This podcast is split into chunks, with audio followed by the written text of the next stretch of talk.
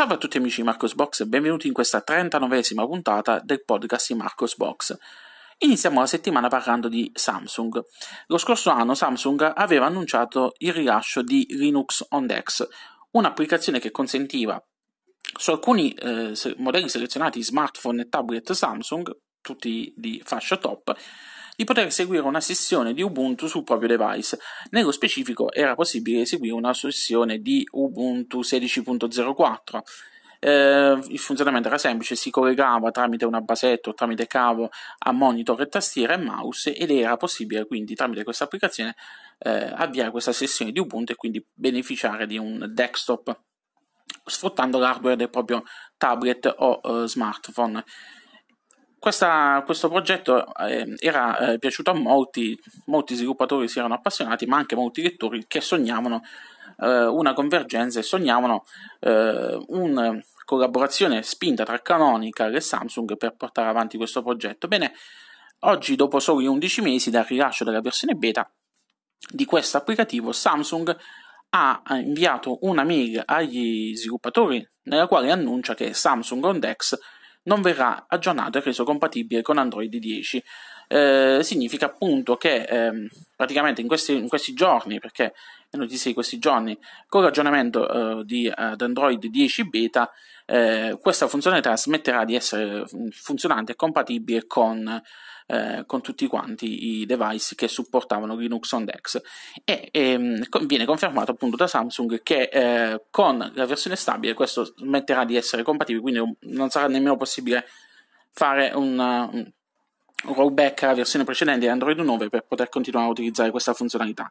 Quindi sparirà eh, completamente. Um, mi ha fatto notare però un lettore che eh, sul canale Twitter Linux on Dex è stato postato un tweet che dice eh, sappiamo che molte persone si lamentano eh, per annuncio del, nell'annullamento di questo progetto, però non vi preoccupate che a breve vi daremo delle buone notizie tra pochi giorni. Eh, mentre sto registrando la puntata eh, del giorno 23 non ci sono stati ancora aggiornamenti in merito, vi farò sapere comunque nelle prossime settimane ci, se ci sarà eh, qualche novità.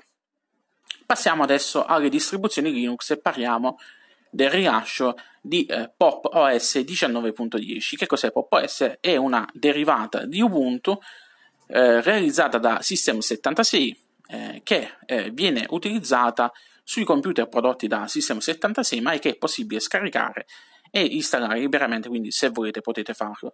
Ha anche un installer grafico eh, personalizzato, molto carino, si concentra su due edizioni, quella con i driver Nvidia, quelli già presenti, vabbè adesso anche l'ultimo Ubuntu lo fanno, e quella eh, generica per chi ha un Intel o AMD. Fa alcune modifiche. Allora, innanzitutto questa edizione 19.10 di PopOS è basata su Ubuntu 19.10, quindi eh, si va a prendere eh, Gnome 3.34 in eredità, introduce due nuovi temi, cioè meglio, eh, una variante nuova dei temi eh, di Pop OS eh, basata anche questi su eh, Adwaita nella variante eh, chiara e scura. Eh, è possibile selezionare questi temi all'interno delle impostazioni di sistema senza dover ricorrere a Gnome Tweak o quant'altro. Sono stati poi aggiornati anche gli effetti sonori per rendere tutto più carino, diciamo. È stato aggiunto poi TensorMan, che è un nuovo strumento per la gestione dei TensorFlow Toolchain, ehm, c'è un nuovo processo di aggiornamento che viene introdotto eh, con questa versione. Praticamente ehm, gli, aggiornamenti, gli, aggiornamenti, vengono scaricati ed è possibile installarli offline quando, dici, quando vogliamo noi. Ehm, la nostra distribuzione rimarrà alla versione corrente fin quando appunto non andremo nelle impostazioni di sistema e sceglieremo di eh, cliccare sul pulsante per effettuare l'aggiornamento. Diciamo la macOS, eh, per, per così dire.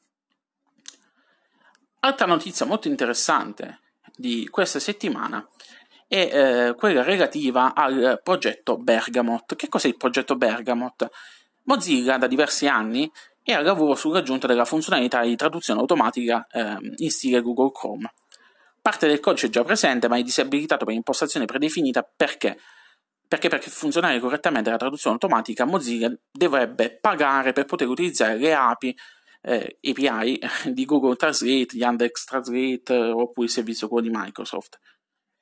Per risolvere questo problema, Mozilla, in collaborazione con l'Unione Europea, che sta finanziando di fatto il progetto con denaro contante, è al lavoro sul progetto Bergamot, che consentirà di aggiungere la traduzione automatica lato client all'interno di Firefox, senza quindi dover passare per i siti web di terze parti, garantendo così quindi agli utenti di preservare la propria privacy.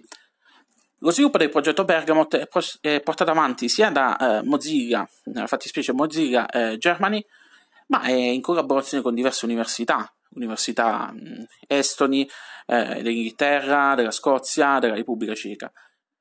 È attivo questo progetto da gennaio 2019 ed adesso ha segnato il primo traguardo con l'integrazione eh, all'interno di Firefox ed è stato presentato all'Unione Europea il, questa, prima, questa prima versione. Su Marcosbox trovate un video dove è possibile vedere la traduzione automatica di un articolo dal tedesco all'inglese. Uh, speriamo che questa funzionalità venga introdotta più presto all'interno di, uh, di Firefox perché eh, questa è una delle gravi mancanze di que- delle cose che eh, tutti quanti soffrono quando, quando, fanno il passaggio da Chrome a Firefox, cioè la mancanza di un traduttore. E speriamo che, eh, che appunto arrivi eh, nel più breve tempo possibile. Parlando sempre di eh, Firefox, questa settimana è stato rilasciato Firefox 70. Parola d'ordine di questa edizione è eh, maggior privacy, maggior sicurezza e prestazioni migliorate, oltre che quello che non guasta mai è anche eh, finalmente una nuova icona che era stata annunciata diversi mesi fa, ma che adesso è stata introdotta ufficialmente su uh, Firefox 70. Um, ehm, questa nuova versione uh, abilita l'Enhanced Tracking Protection per impostazione predefinita su tutte le piattaforme, rendendolo più efficace di fatto. Uh, la protezione avanzata protegge da diversi tipi di minacce, per esempio il Social Tracking Protection, che blocca i cookie di tracciamento di siti come Facebook, Twitter, LinkedIn e quant'altro. Hanno aggiunto poi eh, il rapporto eh, protezione privacy, che praticamente è una pagina dove viene mostrata una panoramica con i dettagli dei tracker che eh, Firefox ha bloccato e ci fornisce un report eh, da Firefox Monitor e LockWiz. LockWiz, che lo strumento di gestione delle password è stato anche potenziato, consente di mh, creare, aggiornare, eliminare accessi e password per la sincronizzazione su tutti i dispositivi, ehm, viene aggiunto un avviso di violazione integrato da Firefox Monitor quando andiamo a visualizzare un sito che è stato compromesso eh, all'interno di Firefox ci arriva la notifica, ci, viene mostrato questo piccolo pop-up che ci avvisa che quel sito è stato compromesso in determinata data e quindi ci, ci invita nel caso a cambiare la password per questioni di sicurezza. Poi è stato modificato il, il motore di rendering di Firefox, è stato ottimizzato eh, ottimizzato anche eh, sia su, eh, su Windows eh, per chi ha schede video Intel, ma ci sono stati anche miglioramenti per macOS. Ehm, oltre a miglioramenti eh, delle, delle, prestazioni generali, ci sono anche miglioramenti eh, per macOS per quanto riguarda il consumo energetico. le pagine vengono caricate più velocemente, con, spendendo meno risorse con la riproduzione dei video e quindi consumando meno energia. Troviamo poi all'interno dell'account utente dei collegamenti rapidi a Firefox Monitor e Firefox Send. Nel menu laterale è stata aggiunta un'iconcina a forma di pacco regalo che se ci cliccate sopra vi fa una panoramica delle nuove funzionalità aggiunte con l'ultima versione. Eh, quando poi visitate un sito web che utilizza la geolocalizzazione nella barra degli indirizzi viene eh, visualizzato un indicatore e, e appunto l'avevo annunciato all'inizio è stata messa una nuova, una nuova icona per, per Firefox. Ultima notizia della settimana riguarda l'arrivo di Plasma 5.17 per Kubuntu 19.10 tramite PPA però.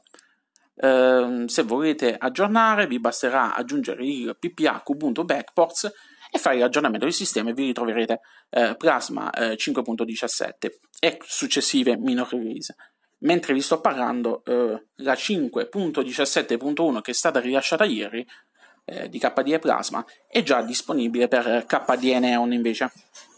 Quindi penso che per Kubuntu eh, arriverà a breve anche in questo caso. Bene, con questo ho concluso. Lunga vita e prosperità a tutti quanti. Ci sentiamo la prossima settimana con la prossima puntata del podcast di Marcos Box. E mi raccomando, Uh, iscrivetevi, uh, fate conoscere il podcast vi ricordo che potete seguirmi praticamente ovunque perché è presente su Apple Podcast, Google Podcast, Spotify, Anchor che è il servizio che ospita il podcast, uh, ma anche su Amazon Alexa tramite la skill che vi invito a visualizzare su Marcosbox. Mira, chao, chao.